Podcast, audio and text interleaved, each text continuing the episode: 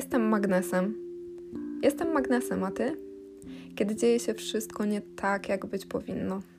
Czasem tak dziwne rzeczy przewijają się przez moją głowę. Zawsze miałam wrażenie, że ktoś inny kontroluje moje myśli.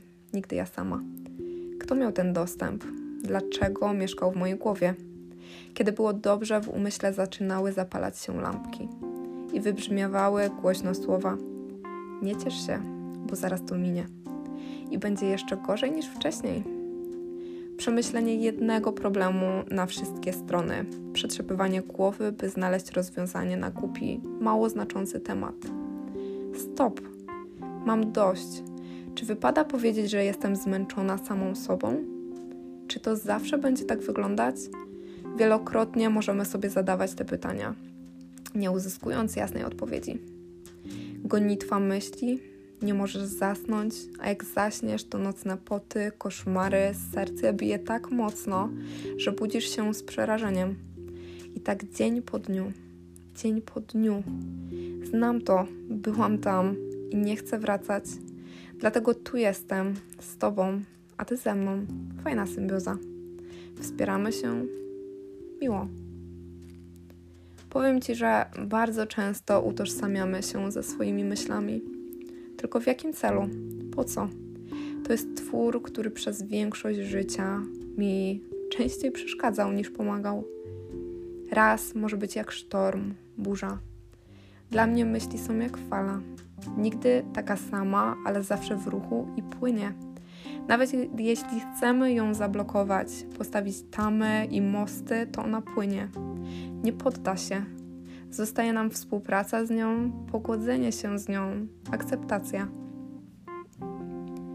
Myśli będą przelatywać przez twoją głowę. Najczęściej to, co wywołuje największe emocje, często zapętlone jak zacięta taśma filmu. Niech biegną, lecą, płyną.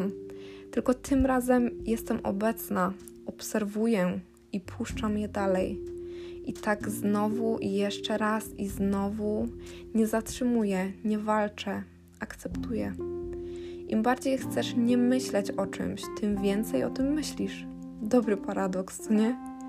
Wychodzę z założenia, że lepiej jest ufać swojej intuicji, przeczuciom niż myślom.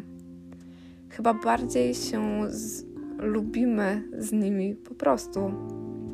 Czuję, że to jest część mnie, a myśli są od kogoś.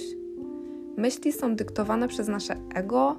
Siedzi sobie mała skryba przy mini biureczku i pisze.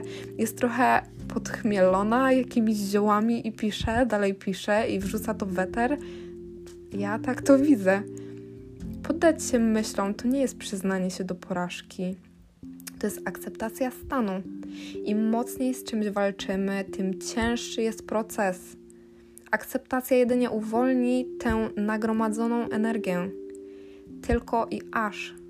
Teraz możesz sobie pomyśleć, czy jeśli zaakceptujemy te wszystkie niszczące myśli, to czy nie ześlemy na siebie katastrofy?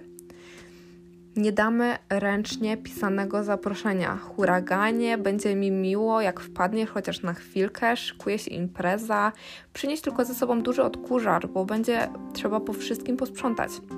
Spokojnie. Ta akceptacja wszystkich myśli da ci więcej energii do życia, do działania. Nie będziesz już musiała walczyć z wiatrakami. Co możesz zrobić? Odpuszczaj ten strach przed utratą kontroli. No to też jest ciekawy temat, ale o tym dalej.